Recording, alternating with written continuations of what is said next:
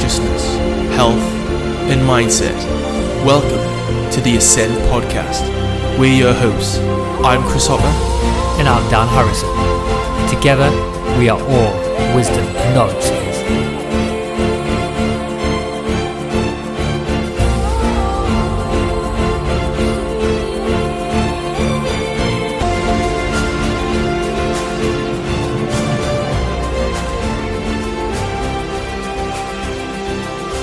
Hey, what is up, everyone? This week on the Ascend podcast, we are joined by Rory Zed, who is an international stage and street hypnotist. And this was recorded at our time in London. And me and Chris have wanted to get a hypnotist on the podcast for absolutely ages now. And we really think it's such an interesting area within the human experience in, in my opinion, it's a very interesting thinking point when it comes to exploring the mind. And many hypnotists even talk about how the mind's full potential lies dormant, locked away. And many hypnotists actually talk about how hypnotism can actually offer the key to that. And also, many great minds like Sigmund Freud, Milton H. Erickson, and supposedly even Einstein discovered the theory of relativity in a state of hypnosis. And if he did, that is very interesting to me. And just to name a few things that we talked about in this podcast, we asked the question what is actually happening when somebody is put in a state of hypnosis. We talked about past life regression, and we also tied in the metaphysical side of things to hypnotism. And towards the end of this podcast, Rory put Chris in a in a state of trance by making him think that his arm was actually a steel bar. so which is really cool. So anyway, just before we jump this one, I just want to say that the best way you can support this podcast is through our Patreon page. And if you feel that this podcast adds value in your life, please consider crowdfunding this podcast. And for the amount of people that do support this podcast, we're still only at 10, 10 patrons. In, in, in relation to the amount of people that listen to this podcast, that is not even 0.1% of the people who listen to this. We've had millions of downloads now, so please help us out at least help us get 20 or 30 or 40 patrons that would be amazing. And we as you know we've never bombarded you with stupid ads like everyone else is doing. This is a place to come that is completely free of all that bullshit.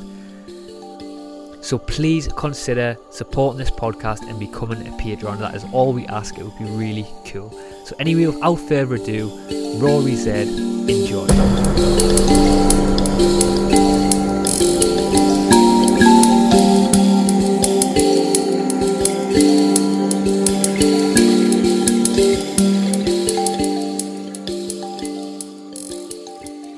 Yeah, but anyways, I would want to say thank you so much for uh, doing this as well. It really is a pleasure to have you on the podcast. And um, I was the first thing I actually want to ask you as well. I mean, how long have you actually sort of been working in the field of hypnosis and things like that? Well, thanks for having me, for starters. um, I have been doing hypnosis as a job uh, since I left college, which was when I was 18. I am now 31. I think. I have the same thing, mate. I don't know how old I am. So um, a, good thirteen years, give or take. Um, before that, I kind of dabbled in it a little bit, like a excited teenager would. yeah. Right. Um, but yeah, so I, I, and since since I started out, I initially started out doing hypnotherapy. Um, started with a couple of books and practiced on myself. And I used to smoke quite a lot when I was a teenager. Um, and I used it to stop myself from smoking. So I went from like 20 to 40 a day to zero using my brain. Oh, it was cool. Um, and then I kind of I did more learning. I did more books, more videos, courses, that kind of stuff. And then I broadened out to helping my friends and family, and then paying customers, which was you know pretty good at helping people. However, I used to um, do music at college, so I wanted to entertain as well. So then that's where the whole stage Yeah. hypnosis side of things came into. I did a there's a one or a two day course on that, and then I literally put some Google ads up and started doing stage shows. So That's cool. That, man. That's I really was just like, hey, fuck it, let's do it. Jump in, right? That's no, really that's cool. awesome, man. That's really cool. Something I want to actually touch on. I mean, not, uh, like I said earlier, the podcast we like to go sort of straight down the deep end straight away. But do you actually think? I mean, the the stuff I've looked on hypnosis and stuff like that. It, to me, to me, it seems like a, a lot of times the you, the person gets in like an it goes into an altered state of consciousness. Do you and do you feel that sort of that that is what's happening in the stage of hypnosis inside someone's mind? Is it a case of entering an altered state of consciousness? Would you say? Is it working on that frequency? That is a working definition that Yeah. some hypnotists use and some Yeah. hypnotherapists use, but it's a very tricky thing to nail down because it's very hard to test it because it's intangible. Hmm. So the only way you can really test what hypnosis is or what, that you have hypnosis, well, A is that the person that you're working with is doing the things that you're asking them to do and responding in those ways. Um, but to categorically know you've got hypnosis, you have to have the person hooked up to a brainwave scanner and EEG scanner and monitor their brainwaves because you have a specific brainwave pattern in hypnosis that doesn't occur anywhere else. Oh, Um, it's kind of like the brainwave pattern of meditation. Um, but in meditation, both hemispheres of the brain quieten down, whereas in hypnosis, that happens, but the right hemisphere, there are peaks of activity. oh. And that doesn't really happen anywhere else. Has there actually been any? Um, has there been many studies on on that? Like sort of looking at the correlations of between um, like altered state of consciousness. Like let's say someone said, took, I don't know if it's been done. I'm just putting it out there. But let's say if someone took some a form of psychedelics, maybe, or someone like you said meditation. Maybe someone did a deep yoga session and then measure that against a hypnosis session and see what the correlation is. I don't know if they there are that have been correlated. I, Yeah. I'm Be interesting I'm study though, isn't it? up on the whole research. It'd be a cool study though. I think that. it, uh, could be there, and also there there probably is research for each of those things that could be compared if you were of that. Mm. Yeah. That's. So, Roy, I was just thinking that. Um, do you have like any premise and like an understanding of like what um the trance-like state is, like for what people going into? Yeah, I mean, like you said, um, uh, it can be thought of as an altered state of consciousness, but it's a very subjective experience for a lot of people. Um, we all have different levels of hypnotizability and suggestibility, and it's something that we do experience every day. Mm. You know, when you are either waking up or going to sleep, you will go through the brainwave state of hypnosis. It's Yeah. called the hypnagogic and hypnopompic states. Um, and that's just natural. It happens. Obviously, you're not being hypnotized at that point. You're not receiving suggestions to do something, but the brainwave state is there. Um, that said, some people are better at being hypnotized than others, and that generally tends to correlate with the experience that they have. So, you know, those people who are not quite as hypnotizable and they're not Yeah. quite suggestible, they may just feel like they're sat there with their eyes closed and they might feel kind of relaxed. Whereas other people who are really suggestible, the kind of people that you'll see on hypnosis stage shows and things doing all that crazy shit, um, those guys may have a completely different experience. And, you know, some people say it feels like you're floating. Some people say it feels like you're out of your body. Some people kind of, I'm not going to say black out because you're always aware on some level of what's going on, Mhm. but you kind of, at the end of the show or at the end of the session, you snap back and like, holy crap, yeah. happened for the last hour. you know, so you could say an altered state of consciousness because you're not conscious in the way that Yeah. you normally would be. So it's very, very subjective, and there are many differing opinions. It's not as well. Uh, along with that debate, it's not a state of unconsciousness. And that's a fear and a worry of lots of people who haven't really experienced hypnosis. You just see like these TV shows and movies where someone goes to sleep and they just and pass out. yeah. Um, and it looks like they're going unconscious. You know, it, it does from a, from an objective standpoint. They look like they've switched them off. You know, off switch. We actually, we Yeah, actually, that's, that's the Hollywood version of it all. it is the Hollywood version, but that's not to say that that doesn't happen. yeah. Um, however, they even if they look like their brain has been switched off, they're still conscious. You know, they are still aware of what's going on around them. They're just hypnotized. They're just kind of going along with your suggestions, which is what you want. Um, and again, like I said, some people really understand and know exactly what's going on. Like you here with me, if you were hypnotized, you might know that there's a microphone right in front of your face and you sat on this chair and there's a mirror behind you, that kind of thing. Or you might just be completely like, oh, I'm just going to ditch all of that information and just go into this. You know, Can you tell beforehand, like the people who can actually reach those those different states? there are various different ways that you can tell. Um, people who respond to like advertising and that kind of thing, who generally you know react to suggestions, tend to make fairly good subjects. Obviously, as a hypnotist, you probably don't know how they're re- reacting to that kind of thing. Is there a way Um, to test that though? There is, yeah. So you can do what's known as a suggestibility test, which uh, there are there are verbal and physical ways uh, of doing it. Um, the verbal way, you know, getting people to use their imagination, seeing how they connect to things, and seeing if you can make a physiological response happen, Mm. such as uh, getting them to imagine that they're eating a piece of fruit, and then whether they can, you know, vividly see it in their head, or whether they actually start to salivate as if they're eating some fruit. Um, and then you get the people who are really, really good and say if you're eating a lemon and they're, they're imagining that and their whole face scrunches up as if they've got a mouthful of lemon, you know, whereas the ones who are lower on the scale will just be like, no, no, no, no, no. no nothing at all. Um, so that's one way. Also, um, there are physical suggestibility tests. So using the power of suggestion, getting you to move parts of your body, which is interesting. You can do it now if you like. Yeah, let's do it. Let's do it. I'm wondering if you've already done it.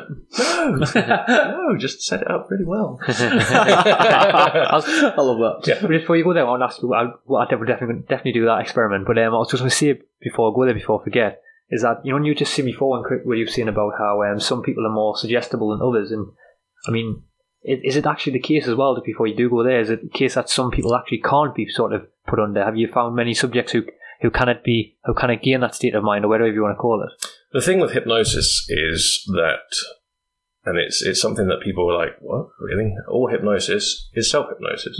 So although it may look like you are under the control of a hypnotist, that kind of thing, you kind of have to want to do it. You have to want to engage on it on some level. Um, obviously, the people who are higher suggestibility are more prone to wanting it a little Yeah. more. Um, but if you if you were here with me now and we were going to do something, and in your head you're like, I don't want to get hypnotized. I'm not going to let you hypnotize me. Try as hard as you want. It's not going to happen. It wouldn't happen. Like, Ah, so you know, as powerful quotation marks um, as a hypnotist is, he can't hypnotize or she can't hypnotize someone who doesn't want to be hypnotized. um, could, another thing, just something I'd like ask: Is intelligence play a big part in it? Yes. Like, if someone's more intelligent, are they more likely to like to be used standoffish towards it? Um, Or well, are they that's more- that's kind of opinions, but actually, you need to be relatively intelligent to be hypnotized. If you are thick as shit, then it probably won't work quite so well. Oh, I thought it would be the other way around. Actually, just, just, just to really, Yeah, uh, literally on that as well, though, because um, obviously intelligence is a very sort of not to be sarcastic or anything, but obviously intelligence is a very sort of fine line. Like a lot of people def- define intelligence in very different ways. So Yeah. people can define intelligence academically. People can find intelligence sort of spirit- Creatively. spiritually or creatively, whatever it is. I mean, how does what does it does it go? Does it spread across all d- domains or just I mean, different types of intelligence, um, people may potentially respond differently. I mean, general overall intelligence, as as we think of it, you know, understanding of concepts and being able to focus, that kind of thing. Hmm. That is generally, you know, you, you need at least a minimum yeah, at yeah that cool. point. If you go below it, it's not going to work because you won't be able to focus. You won't be able to understand what, Mm. what needs to happen. But above that, it can vary.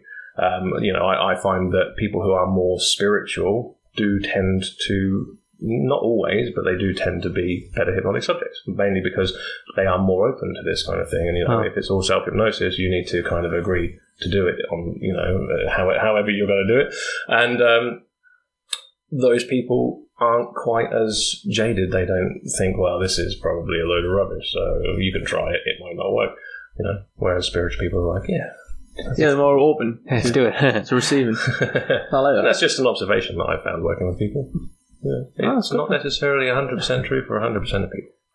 cool. What, what was the uh, ex- so what was the thing you said you wanted to try there again? Yeah. Um, do you want to do it?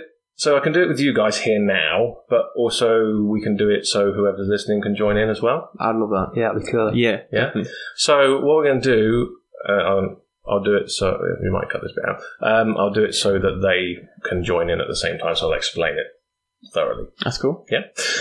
So what we're going to do is a suggestibility test, and it's known as the magnetic hands test. Um, this is not hypnosis. So there, you don't need to worry in any way, shape, or form. it's just a way to test whether you're suggestible, whether you can accept and understand my suggestions, and whether you are resistant. Yeah, in any way. I was going to say as well. If any, if it was a hypno, uh, hypno, uh, sorry, yeah, actual test, as I was going to say, people could be driving the cars and just sort of, yeah, uh, you don't. This won't work when you're driving a car because you need to be paying attention. You need to have both your hands free. So don't do this while you're driving um, so all all that's going to happen is you're going to put your hands out in front of you, straight out, right in front of you, with the palms facing each other. Um, you don't have to do it quite yet. I'll explain it. Uh, just means you're suggestible that you did that. Thank you very much. Oh, he's got us already.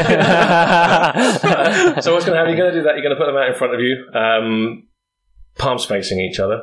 And what's going to happen? Your hands are going to come together by themselves. Yeah. So if you start with them about six inches apart, palms together, palms facing each other, um, using the power of your mind, the power of your imagination, and by focusing on the suggestions that I give you, your hands will come together by themselves. Which sounds weird, right? That does sound weird. It's pretty cool though. You have to do it with your arms up in the air, obviously, so that they're not touching anything. And um, again, with with your hands about six inches apart. So you can do that now. And what I'd like you to do is, and don't worry, you'll be able to see at the end how this works because I'm going to get you to close your eyes in a second because it helps you to focus more. So I'd like you to focus on the point right in between your hands, right in the center. And now close your eyes and continue to focus on that point with your eyes closed. And as you do that, I'd like you to imagine that in the palms of your hands are two big magnets. Two big magnets that are attracted to each other. And I'd like you to imagine those magnets beginning to pull your hands together. That's right, all by themselves. I don't want you to try and stop your hands from moving. I don't want you to try and move your hands, but I just want you to allow it to happen when it's happening. And I'd like you to allow those magnets to get stronger and stronger. That's right, allowing those hands to move together. If they touch, you can open your eyes and put your hands down. That's absolutely fine. And now I'd like you to imagine a big, thick, strong rubber band wrapped around your hands, pulling them in tighter and closer and closer and tighter. The closer they get, the faster they move. As soon as they touch, you can open your eyes. You're done already. That's great. Just allow that to continue happening all by itself and increase the intensity and build it up, get it stronger and stronger and stronger, allowing it to happen. And we can just pause it right there. You can open your eyes if you haven't finished already and just have a look at how you did there. moved in definitely. You, Mine's- moved, mine's you moved a little. Yeah. Your hands whoomp together. Yeah, I, awesome. I really imaged like um, And it- two magnets yeah. just like pulling straight away. And again, anyone who's listening to this who went along with that, they will have had similar experiences. Some of them, like you, will have had their hands move together and touch, and they open their eyes. Others will hands will have moved slightly, maybe a little, maybe a lot. And again, that's what we're doing. We're testing how suggestive we are. There are many different tests like Yeah. this, and some people respond differently to them. Um, some people who are listening may have thought their hands were almost touching, but they may have stayed almost still. And that's a different kind of suggestibility. It's not as kinesthetic, it's not as feelings based, it's more visual. I, th- I was going to say, I definitely think imagery plays a huge part in it all. Because when the whole imagination there, I really vividly imagine the whole hands being like two ma- gigantic magnets, just in increasingly like power and volume. I was like, nah, they're coming together here. I didn't even. I, I didn't even have no choice here. um, but I, even if I wanted to like stop it, like I still imagine the magnetizing like effect was happening so fast that I couldn't even stop it really and alter it. Because That's I because I told you that. exactly, but uh, is it just because my image was like more powerful and more potent than Dan's? Is that why I was more like? It's because you've got a better imagination. That's what I, I'm getting at. I was, That's I was that's actually thinking to go even deeper. I was actually thinking, is it to do with that? Um, I actually, maybe this goes. I don't know. I don't know. This was the first thing that to my head. Was it maybe because I'm um, actually, maybe I was finding it hard to, to let go. That's what I was like. Actually, I was actually thinking in my head this, like, happen. is a suggestibility. I don't know. I just felt when I was doing it, I just felt like, am I really? Within that, when I was holding my hands, I was actually my mind was going off on other tangents, thinking about other stuff. Did you think I was being- tricking you? And that I Oh no, no, I, I, no, I really? really didn't think. I really didn't. I really didn't think that. It's just the way my mind works. My mind's very. It it go it bounces all over. It. It's Yeah. very it thinks about loads of many different stuff. I can't just you, you still got some movement with it. Yeah, yeah, You know, and, yeah. and that's a good sign for me. And with that explanation from you there, that just, you know, I would work with you in a slightly different way than I would work with you. I'd give you more stuff to do, Yeah, it's you cool. know, to get you focused. Whereas with you, it's all visual. the simple stuff. It's not necessarily simple. It's just that's what works for you. Some Yeah. people are visual, and some people are more auditory, so sound based, and some people are more kinesthetic, so feelings based. Um, And different people respond in different ways. Something that I've found with really responsive subjects is they tend, but not always, they tend to be quite visual. Um, I learned a lot of um, visualization techniques when I studied Anthony Robbins' Unlimited Power. Okay. and he started talking about NLP techniques, Yep. neuro linguistic programming, Mhm. in which he like um, positions like a thought in your mind and see if if you wanted um, to give us smoking, you would visual. I would visualize the image, and I would imagine myself like destroying a cigarette or just throwing away a cigarette and giving myself a relief of like that and just creating the emotional connection as well as the visual connection and then like oops, sorry uh, expanding that image. So and every time if I, if I want to have a cigarette i would just use that image in my mind and i would re- keep on replaying that image until it was like fundamentally set. Is that something what hypnosis hypnosis does as well? Well, NLP, neuro linguistic programming, like you said, is it was derived from hypnosis as well as other really good communicators. Um, and they actually studied a really prominent hypnotherapist from years and years ago, Milton H. Erickson. Um, definitely worth looking up Milton Erickson if you are interested in learning about hypnotherapy. Um, but a lot of the techniques that are taught in NLP are also used extensively within the hypnotherapy world as well. And like you said there, you know, that's kind of visualization, future pacing yourself to a point where you think, you know, this is when I'd be having a cigarette, but I'll imagine myself doing something different and then associating positive feelings with it. And then, like you said, once you've done that, that's your groundwork, and then you build it up and mm-hmm. you keep doing it. Repetition over and over will get it embedded in your mind, and then you associate positive emotions with it as well, which makes it super powerful. Yeah, I think that's one of the key ingredients of the NLP, though, is the repetitive nature of it. I mean, but whereas hypnoth- hypnotherapy and hypnosis always seems to be like just like that one key event in like someone's life can be completely changed and altered. That's not to say that there isn't any repetition. because repetition is a very useful tool for hypnotherapy and for hypnotherapists. Um, it's probably not quite as obvious as with NLP. Mhm. Because NLP, they're like, yeah, do this, now do that, and do it again, and do it again, and do it again. Yeah, the that same is way NLP. and over, over, and banging it in like a nail. Um, whereas hypnotherapy, it's kind of like you have a hundred piece jigsaw, but every single piece of the jigsaw is saying the same thing, but in a slightly different way. Yeah. And then when you fit them all together, it's saying it very friggin' loud. Right? so that, that's pretty much the, the principle of it. So I, I think um, hypnotherapy is a little more, what's the word I'm looking for? It's a little more refined. Oh, like that. Yeah, like that. Just as well, just to uh, go a bit more sort of the conspiracy route as well, because it's something I would like to touch on as well. I mean, do you think in, I mean, I don't know if you've delved into this, but I've actually thought a bit thought about this. I mean, have you actually thought about how much? I mean, is there are these certain techniques of like, sort of on a on a mass scale going on? Have you ever like sort of delved into that area of like sort of hypnosis on a on a sort of a, with the media and things like that and TV and on that global sense? I haven't particularly looked into it personally, but you can see that it's going on to some Yeah. extent. And advertising is hypnosis. Yeah, you know, yeah, they're, they're showing you something, getting you to imagine yourself having that thing or doing that thing, and how you'll feel when you've got it. And when you're watching TV, you're in a different state than you are normally. Yeah. Yeah, know, I mean, they're spending you're in so obviously they're spending millions on sort of like the psychology behind obviously sort of them advertisement Yeah. stuff. So there must be sort of Well, like everything from colours, like the they choose what minds um, relate to colours and that. Like you're more perceptible to look the colour orange, and you Yeah. find that as a colour, like a colour that you're drawn to. So they'll flash an image of an orange, um, orange in there, and you sort the sort of like have like Edward Bernays. He was the, um, the founder of the um, of propaganda, really global rise propaganda, and he used it um, to get people into smoking. The smoking companies came to him, and so a lot of women Yeah. were completely against smoking. It was kind of a taboo if a woman smoked, and they're kind of frowned upon. And he actually symbolized um, sexiness on it.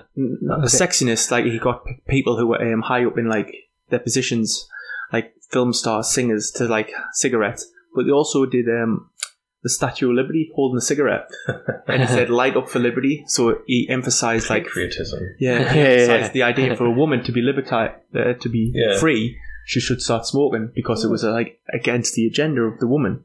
So he actually played with the whole concept of the system, Mm. and this is what a lot of things are in propaganda right now. They still like rely on the whole Edward Yeah. ideas. I mean, I wouldn't necessarily say from a hypnotist's perspective that that is hypnosis Yeah. outright, but it's definitely influence. Mm. And, you know, pretty much whatever we're doing, we're influencing people in some way or another, Mm. you know.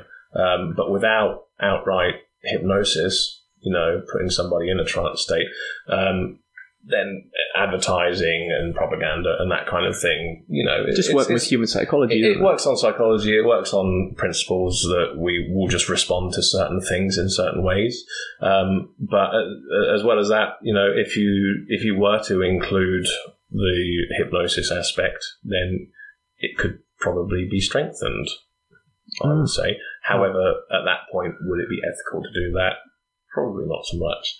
And I think it potentially is banned to use hypnosis. How, how do you, how how would they actually how would they actually do that? Not to give any top secrets away to the bad people, but how would they actually do that? Um, generally with language, um, and there you, you don't have to slump down with your eyes closed and your whole body goes to jelly when you go in hypnosis. You can be in hypnosis with your eyes open wide awake, like you're talking to me right now. Um, sorry, I, I love this episode.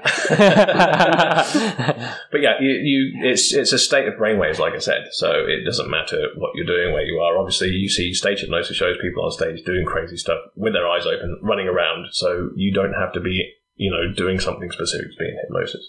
Um, so they could do it using subtle embedded language, you know, giving indirect suggestions that slip under the radar. They're talking about something, Hmm. but actually they're talking about something else underneath it, which could happen, but I think they might get slightly penalised by Yeah. advertising standards Well- agencies for doing that. Can you tell if um, someone's already been in a hypnotic state before? Um, I mean, most of us have. You know, uh, you asked me a question earlier: Is there anyone you can't hypnotize? It's most people can be hypnotized to some to some level. Um, it's like under one percent of people that literally can't be hypnotized at all for anything, but no one knows why that is.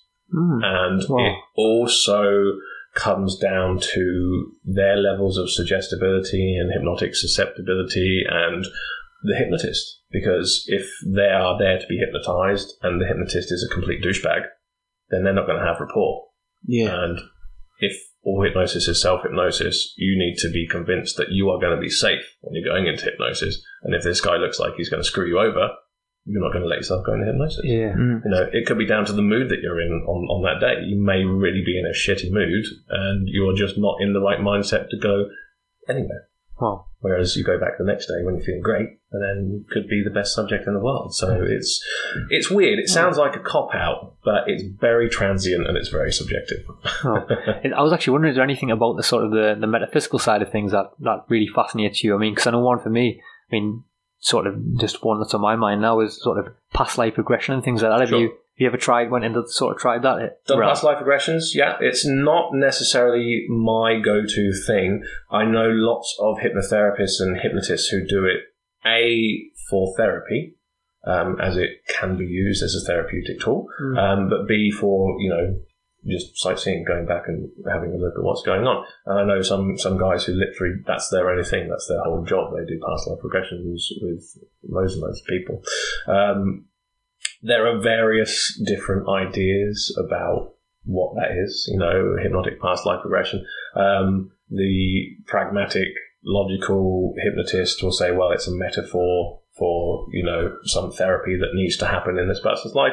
Probably never happened, so it's just a metaphor. Mm. Whereas other people will think, okay, well, the, the universal collective consciousness, you are going back to some point. You know, there are various different ideas. Obviously, you know, past life regression is Yeah. something that lots of people have lots of different ideas about. Yeah. Um, but regardless of what the hypnotherapist thinks, it comes down to what you think Yeah. at the end of the day when you're when you're going for a session, you know, and uh, as well, I say I say that as well, but also people who have no belief whatsoever in past life regressions and don't even go for a session have had past life regressions Well, spontaneously yeah. you know um, and I, there's there's been a fair few um, articles on it and like people saying oh well I was this person and that's been corroborated by like records from the past and that was actually a person Yeah. did die on this date and Yeah. all that kind of stuff but at the same time many other hypnotherapy clients have been Mary Queen of Scots how Yeah. many people can have been Mary Queen of Scots? I think Yeah, was, yeah, it, was right. it Napoleon was like the most Yeah. said like I've been Napoleon. Yeah, yeah. Nobody, Jesus. no, Right? nobody, no, Jesus, no, yes. nobody says oh, I was like a homeless guy or something like that. They always No. like try and pick the biggest, the big, try to go for the biggest name, don't they? Yeah. But there was a, there was an example of it um, when when I think when you were saying, talking there about the past life regression. There was an example I, I came across was a I think it was a was it a female. She says um, she went through the process of hypnosis and um, she she started speaking in a foreign language, which is, I was like Russian or something like that, German. I think they they- then they translated it and actually found out it was some sort of it was even it wasn't even um, new Russian. It was something like that was like ancient Russian, like the Yeah. the way the terminology was used in the language. So I think that's fascinating to me. I mean, with that being said as well, I mean, do you think? I mean, because to me, anyway, I would love to see your thoughts on this. I like to go deep sometimes, as you can tell. but I'd say, I mean, do you think that suggests to me that we, because there's been a lot of examples, not not even just hypnosis, there's been lots of other stuff like psychedelics and many other things as well. Um, and a lot, a lot of people talk about past life regression, even with like uh, energy work and stuff like that as well. Um, but do you think that suggests to us that we are sort of maybe karmically, maybe connected to our sort of past lives or even future lives? I mean, who knows? What I mean? But To me, in my experience, it seems like some may be more than others, potentially. wow. But again, that's uh, that's not even necessarily my opinion. That is just my observation. You know, um, I I am less spiritual probably than many people who are listening, um, but I still am open minded. You know, and if something happens and you can give me evidence, then I'm more than happy to accept it. And even that, if that's subjective evidence myself, if I experience something and I'm just like, holy crap, like that's mind blowing. Then you know you, Yeah. you have to be prepared to change your mind sometimes. Is is there any areas of hypno, hypnotherapy or like when you go deep into someone's mind that you feel like this is too far in? This, maybe I shouldn't. Be, maybe I shouldn't be reaching. Maybe I shouldn't be getting their pin code. Reevaluate my life. No, um, sometimes people can, especially in like not so much on stage because on stage you're having fun. and It's all if you're doing it well, it's very well managed, and people only go where you want them to go. Yeah. Uh, whereas in a hypnotherapy session, different stuff can happen. So someone could come to you for a stop smoking session, and you could they could at some point just go, "Oh, I remember when I got abused as a child." Mm. that can happen, you Yeah. know. And it, it's just you know, like sometimes when you go into hypnosis, you take away all your filters, so people can remember things that they may have potentially either forgotten or suppressed on Yeah. purpose. I kind of get. I kind of get the understanding that maybe it could be open Pandora's box, sort of say. It could potentially, but I mean, for the majority of people going for hypnotherapy, it's it's it's, it's weird, but it, it's fairly regular. It's fairly normal, and you'll just be talking about lots of normal things and your life experiences and stuff. Occasionally, you'll get people who come to these amazing realizations that holy fuck, this happened in my life. Uh-huh. I have no idea that happened in my life, right? Yeah. But that is definitely not the the way that most hypnotherapy sessions go. It can happen. Has has there actually been anything that's like really blown your mind in terms of like what you've been experiencing when you've had like say someone you have been doing hypnot- hypnotism on someone? Has anything sort of like like at the time went whoa how has that happened or something like that or what's come up here? Like has there been anything that's blown your mind in that t- sense?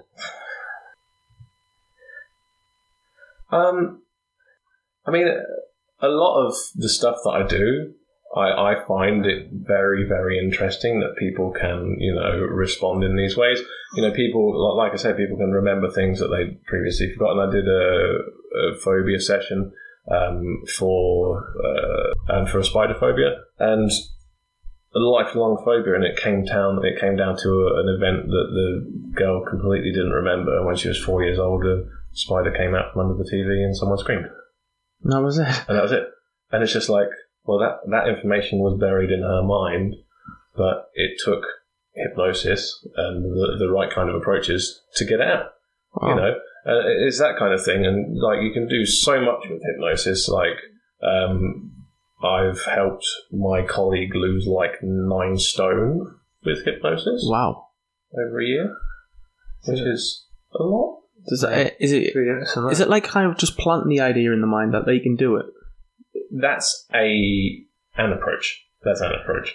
Um, but there it goes into a, a lot more detail, the kind of stuff that you need to do with people in order to get them to respond. And some people will respond by just giving them the idea, you know, directly suggesting this is what you need to do.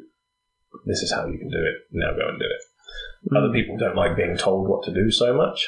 And they, they don't respond quite so well. So you need to be more indirect and use metaphors. And I said about Milton Erickson, he's the, the king of hypnotic metaphors and he just tells stories to people. And at the end of the story, the person's like, oh shit, what just happened?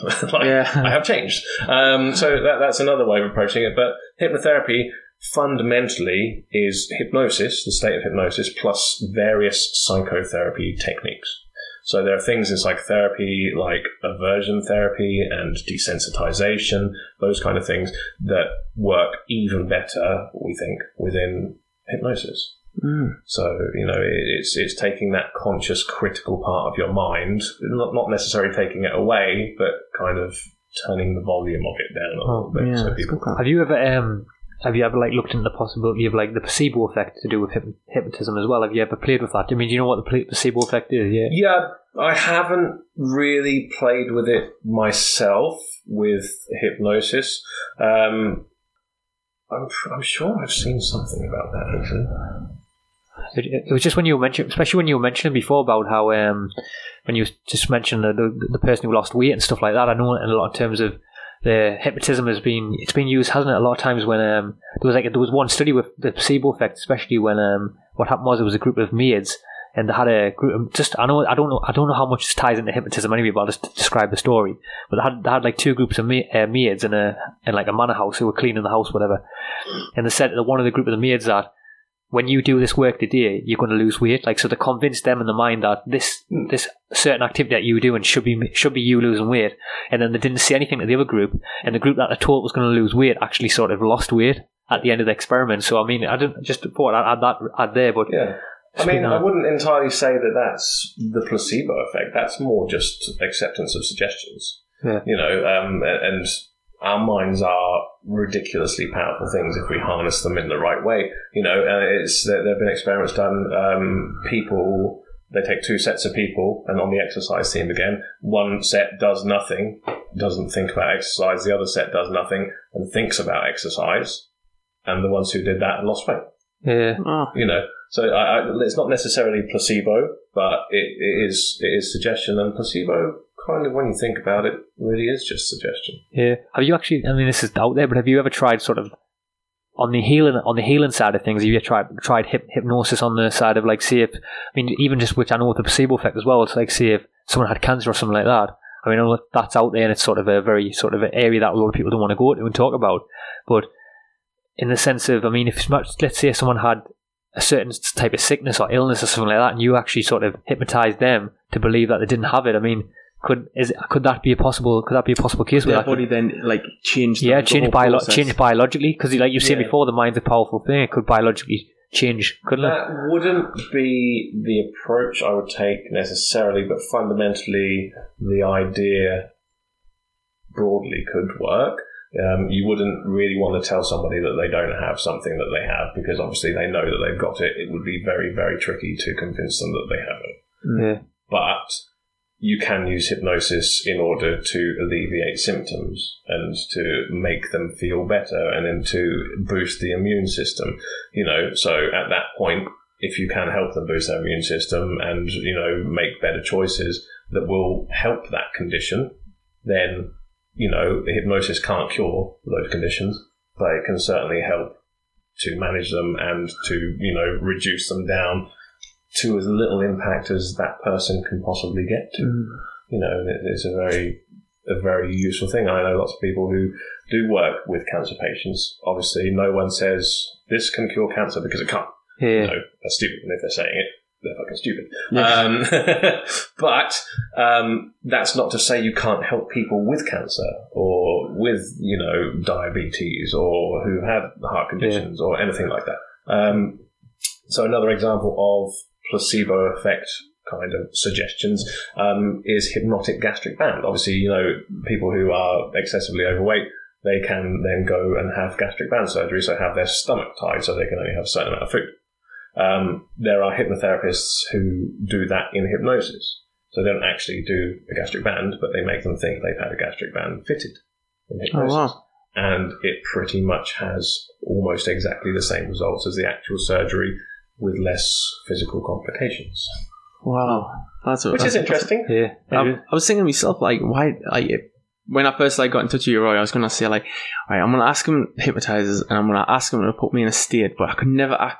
But when I, the more I kind of think of like, what could I like for betterment? What was I trying to think? Like, what could I actually ask for? And I couldn't think of anything. So, so I was actually just thinking, what is the most like requested thing for you? Like, what You're people? just, you're just too perfect. um, the most, I mean, different hypnotherapists will give you different answers, and I'm talking from a therapy perspective here. I get lots of phobia clients, so people who are afraid of whatever, you know, um, dogs, heights, wasps, beans, you know, anything. Um, who afraid of very interesting stuff. Seriously. Um, What's the funniest one? I just think they're all hilarious. Probably. No, not really. no, it's just like it's just like beans is good. Like that's that's kind of ridiculous. Like, Heinz uh, not Asda. Like to me, like personally, because I don't really have phobias. If I did, that would be a bit hypocritical, wouldn't it? Um, but like a spider phobia to me is ridiculous because, like in this country, in the UK anyway, we don't really have dangerous spiders. yeah. yeah. If you see a spider, it's probably the size of a coin. You know, so why would you be afraid of that little thing? You When know? you're a thousand times bigger. for, for me, for me, that's ridiculous. But like any any phobia is ridiculous. But for the person who's experiencing it, it's absolutely not ridiculous in any way, and it's terrifying. Yeah. Which is pretty cool that we can do that to ourselves, Right? yeah. and that our parents can sometimes do that to us. You know, teaching us how to do phobias. Yeah. I'll tell you, I'll tell you what, if spiders were a lot bigger, it would be very scary. Yeah, don't, don't go to Australia. I nearly walked face first into a spider the size of my hand. Um, it was on a web across the track that I was on. Yeah, that, So, you know, that would've given have given me a phobia. I was thinking I that. was, uh, lingered on it in a, a certain way. Um, other other therapists, other hypnotherapists will be like smoking cessation is their main thing. How can people stop smoking? Which hypnotherapy is a really good way of doing that. Weight management, obviously, hypnotherapy is great at that, and there are many hypnotherapists who just do weight management. Um, insomnia, nail biting, and confidence, and social anxiety, and you know, hypnobirthing. That's a massive industry. It's growing. So using hypnosis for, I think hypnobirthing might be copyrighted. Using hypnosis for birthing um, is a massive industry, and it's growing in the UK and it's growing across the world. But it's been around for years and years and years. But obviously, because of social media and you know literature and all that, it's becoming more and more popular. People, and I assume many people who are listening to your podcast as well, probably want to have natural births. You know, Yeah, not yeah, want to be pumped full of drugs at that point. Um, maybe other points, that's fine. Uh, uh, but yeah, and, and they want to it depends, for our listeners, it depends what type of drugs. Yeah, exactly. That's the thing. Um, We've got a very cocaine no, oriented. maybe no ayahuasca pregnancy ceremony. It's a great idea. Um, but yeah, uh, and it's a great way of like taking pain away. So pain management is massively like super well used tool in hypnotherapy. There's a great video on YouTube if I can plug it, um, and it's, Yeah, we'll it's, it's literally Plug what you want. it's on it's on um, my training channel, so it's HypnoTC, so like hypnotic but without the eye, Um, and it's a video of me sticking a piercing needle through my colleague's hand using hypnosis for pain management Oh. and also for blood control. So Wow. it was a big piercing needle, stuck it right through the back of the hand and no pain at all, and then pulled it out, no blood at all. Oh. That is insane. Which is isn't it? pretty interesting. That's you got crazy. a needle, I'll show you. No, I'm joking. I've got a knife. a knife, yes. Amputation hypnosis. No, uh, they actually used to use um, hypnosis before anaesthetic was invented.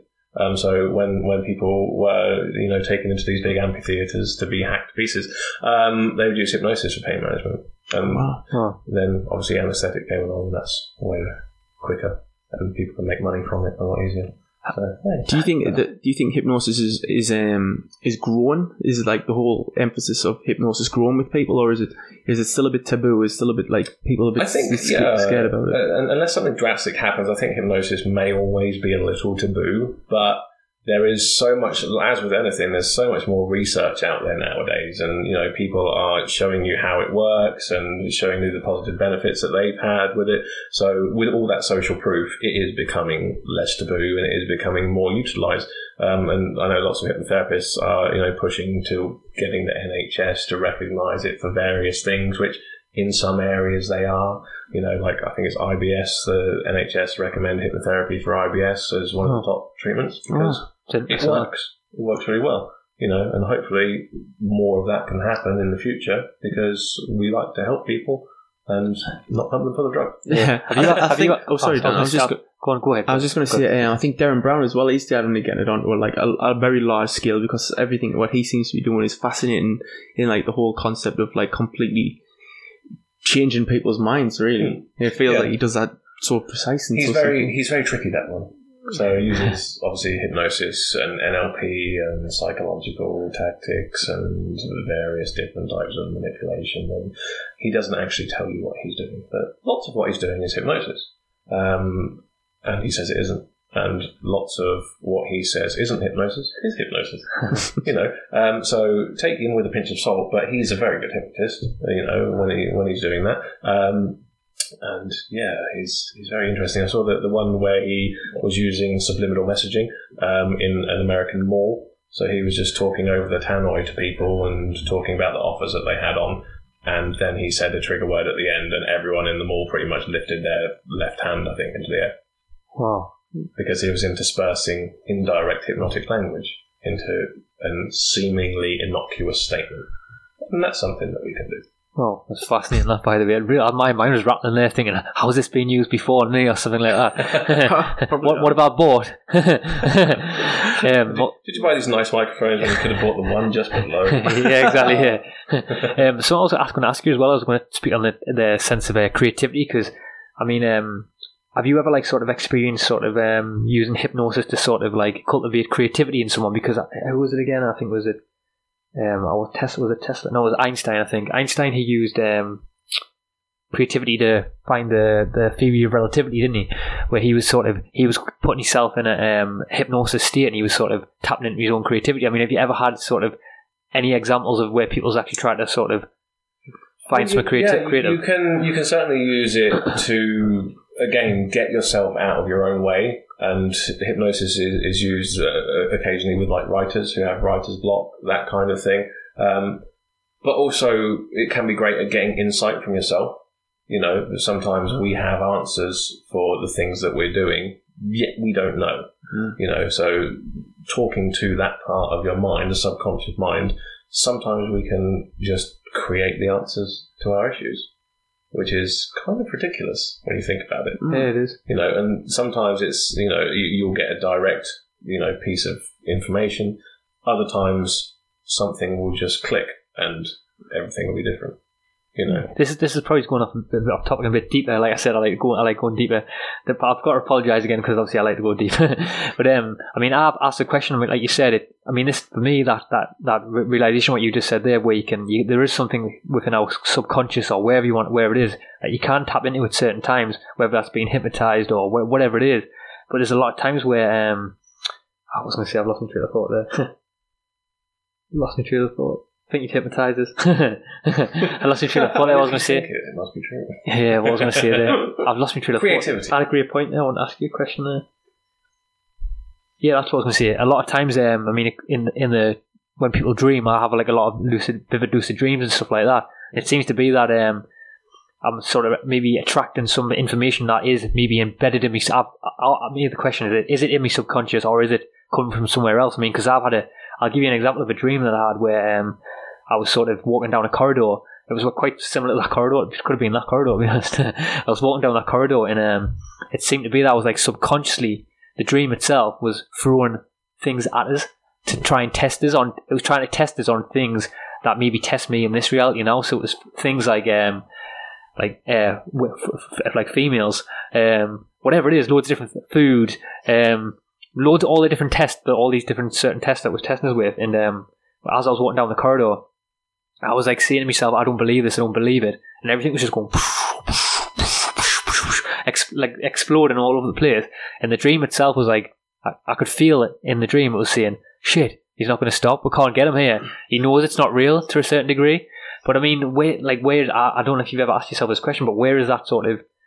Where is that? Is that in our sub? Is that tapping in our subconscious? Is when you do hypno, hypnotherapy? Is I mean, it's the million dollar question. But I mean, is there some? I mean, Ervin Laszlo refers this as. Um, I'm not sure if you're familiar with his work. He refers it to uh, the the Akashic records, and I mean, the Australian Aborigines in the past they talked about how there is this sort of holographic universe or whatever it is that's that's accessible through the mind or whatever it is. I mean, have you ever sort of questioned that because it's on my mind? Or it is your mind. Um, again, for me, I tend to keep it more hypnosis yeah. rather than existential. Um, uh, but with with the dream thing, like your subconscious mind stores information that you have no idea that it's storing. You yeah. know, and it processes information in various different ways. And again, it works very well with metaphors. So your dreams potentially could be metaphors relating to something that's happening, happened, or going to happen in your life.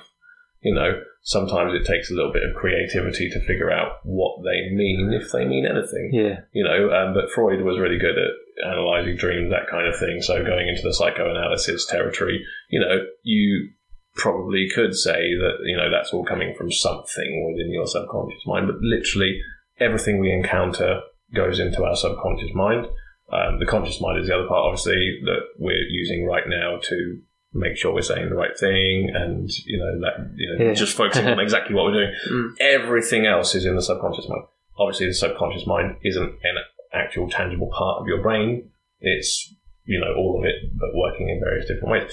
Um, some of the information, if you don't use it, however, will generally tend to fade away, but we, we don't have control really over what our subconscious mind keeps or when it accesses it. You know, so sometimes things will come up and you'll think, oh, crap, I haven't thought about that for Yeah. years and years and years, but it's still in your mind. There is a connection there on a, you know, kind of neural Yeah, yeah. level. But yeah, so um, dream analysis not really my bag, but at the same time, there are lots of hypnotherapists who who do work with dreams as well. You know, so there is there's always crossover with all of these. Yeah, there is exactly. That's, that's, Yeah. that's why I like to bring it all up because there's there's crossovers with everything. I It's got the find. mind's so diverse, it's so vast, and like you said, like there's, there's so different elements to it. There's the subconscious, the, the conscious, what we're taking in right now, what's what we're perceiving, what we're hearing, what like the so the emotional construct. I mean, it's doing so much for our body right now, but we're also engaging in this conversation. Yeah. We're using our creative thoughts, but it's like so when we're actually in this hypnotic state, what I'm feeling is like all these just get put on the back burner, and we're just like letting our, ourselves open to receive. That's what I'm feeling.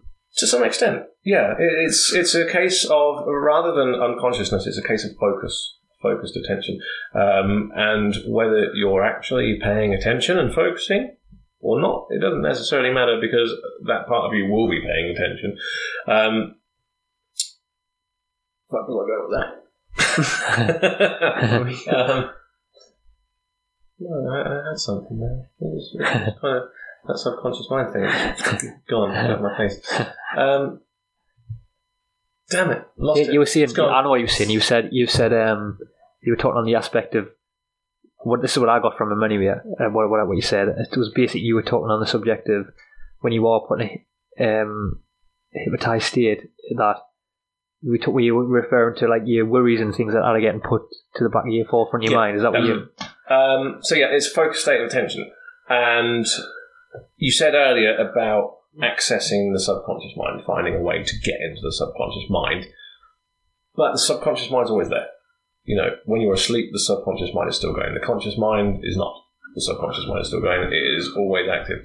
So it's not as much a case, in my perspective, of getting into the subconscious mind as it is doing something to distract the conscious mind to allow the subconscious mind a bit more freedom Oh. to work in better ways potentially.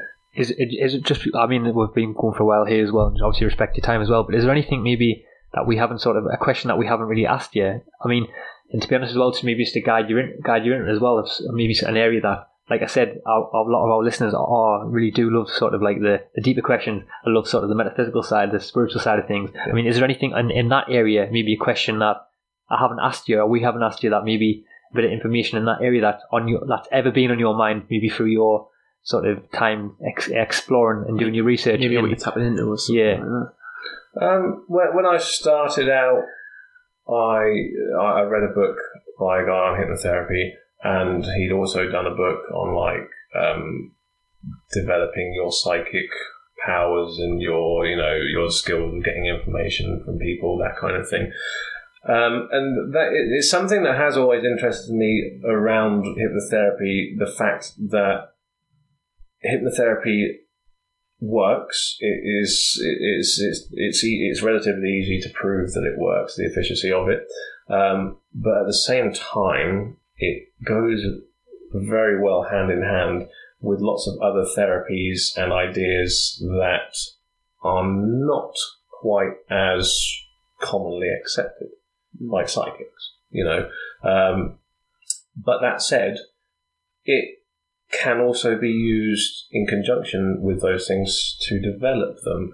Which again, that would potentially be something more for your your guys who are listening to this. Yeah. That you can use hypnosis to to develop those skills.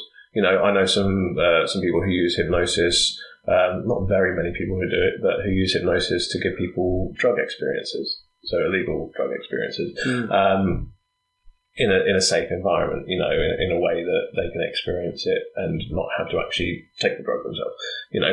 Um, and I know, like you said about lucid dreaming earlier, Yeah. hypnosis can be great at improving people's lucid dreaming skills.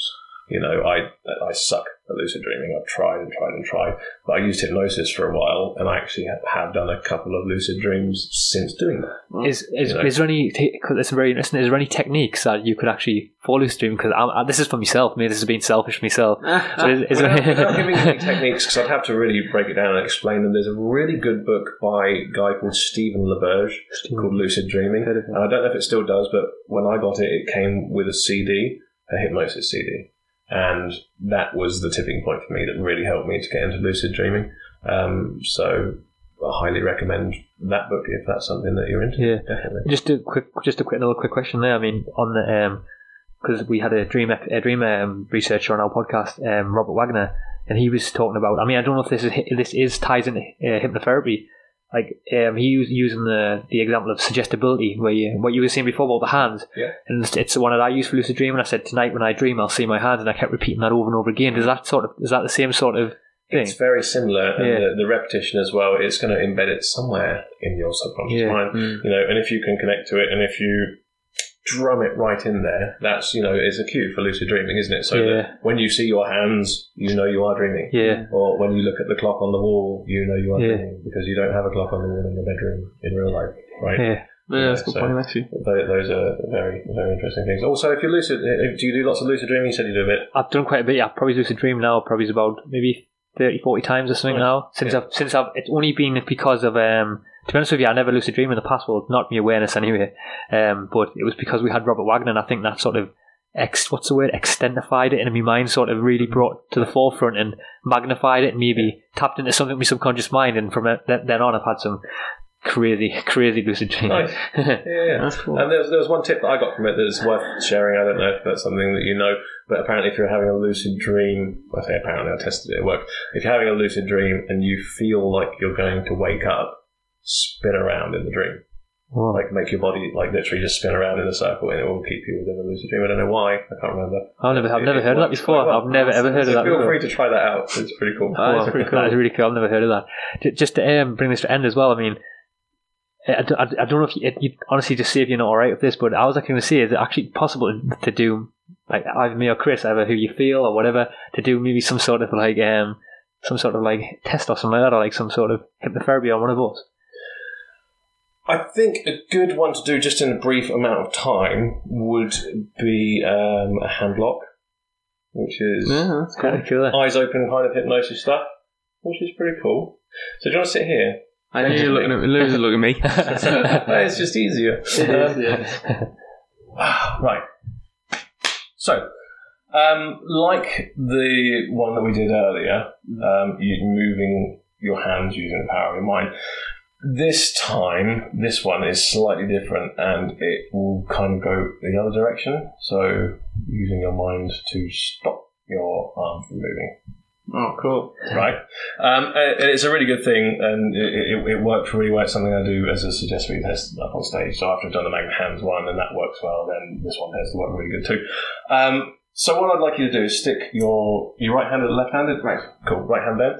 Um, So stick that right out, and again, you can't really try this one at home because I kind of need to be here to do it.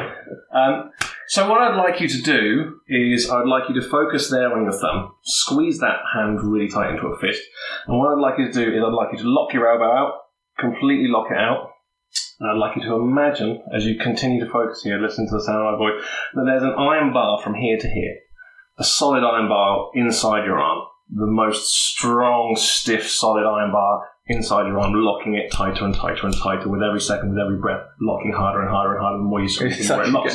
That's good. The harder you, the harder you try, the more it will just continue to happen, getting harder and harder and harder and tighter and tighter. In a moment, I'm going to try and bend your arm. What I'd like you to do is I'd like you to make it so hard and so locked that I couldn't bend it if I was to try. So I'm going to put my arm in here and try and bend it. Make it even harder, really hard, stiff, solid like an iron bar. Focus here, make it even stronger, ten times stronger. When you're sure it's as strong as you can possibly make it, I'm going to try and bend it yourself. And the more you try and bend it, the more it will just completely lock stiff, tight, and solid. Are you trying to bend it? Try and bend it. Really try. The more you try and bend it, the more it just won't bend. The more it will just become stiff and solid like an iron bar. It's really interesting how it can just then relax completely. Just relax. I just would not bend that. Bend it now. Yeah, I'm bending now. I just, I It's, just it's like the example of the um, it's the that was brilliant by the way that and um, it's it, does that is that the same as because I remember when I was younger. Have, have you done the one that, you know the two stones? Can you remember the two stones when you were younger? Have you tried that one where in the magnets the, the two you have you put two stones together? Have you done that? Oh, you, and you the- ho- and they go around and round and round. You remember that when you were younger? Yeah, I think and then so. the two stones would stick together and you couldn't get them get them across. It's it's a similar it's a similar principle, but it's, it's all done with suggestion. Because like put your arm, put your arm out now, you know there, there's no trick, so you can do it now. You put your arm out and, and squeeze it. You can still bend it, yeah, yeah. right? But yeah, so there's no trick. It's just it is just the, the suggestion and the thoughts in your And mind. the intense focus as well And the- definitely helps. The metal bar in the arm, When- especially when you imagine it with such intensity. You- I just imagine this thick black metal rod all the way through my arm, and I was just focusing on that, and I was just thinking, that's not bending. like, I can't bend a metal bar, like, and I visually image that. So, so could I go into like far deeper states? It would take a while, potentially longer than we have now. Yeah. you sure could. Yeah. Um, there is, uh, I, I don't know. Um, it, it may not be actually. Um, I have a MP3 on YouTube which you can listen to. It's absolutely free. Uh, it's an insomnia one, so if you if you you know have trouble sleeping, it's good to listen to anyway. Even if you don't, you can listen to it fine. Um, so that is just a, a good free hypnosis MP3 that you can experience for yourself. Oh, cool. You Put that in type the show in on as well. YouTube Rory Zed Insomnia or Rory Z Insomnia if anyone's listening in America, um, then that should that should come up. That's, Oh, really, thank that's you. really cool. Thank you so much for coming on the podcast. Honestly, really, really Yeah. cool conversation. Thank you so much. Wow, what a great podcast that was. We had such a fun time chatting to Rory. Really is such an interesting and cool guy. And thanks so much for listening to the podcast. And we have some really big things coming up in the near future. And we're going to keep continue bringing you the most amazing conversations on the planet. And we really mean that. And from now on, on this podcast, all conversations are in person. And from March, you will also be able to see mine and Chris's beautiful faces and also the guests on the Zed Podcast YouTube page. And if you haven't subscribed to the YouTube page, please check that out. And please, if you can, consider supporting the podcast through our Patreon page. We really want to create something that is completely 100% funded by you, the people, and not only create a podcast but a movement. And with your help through our Patreon page, we can do that. So please consider becoming a patron. And there is also on that Patreon page some other incredible conversations and podcasts which you get which you get complete access to when you become a Patreon member at any reward tier. So anyway, we love you all and we'll catch you next week where we have another powerhouse of an episode. Peace.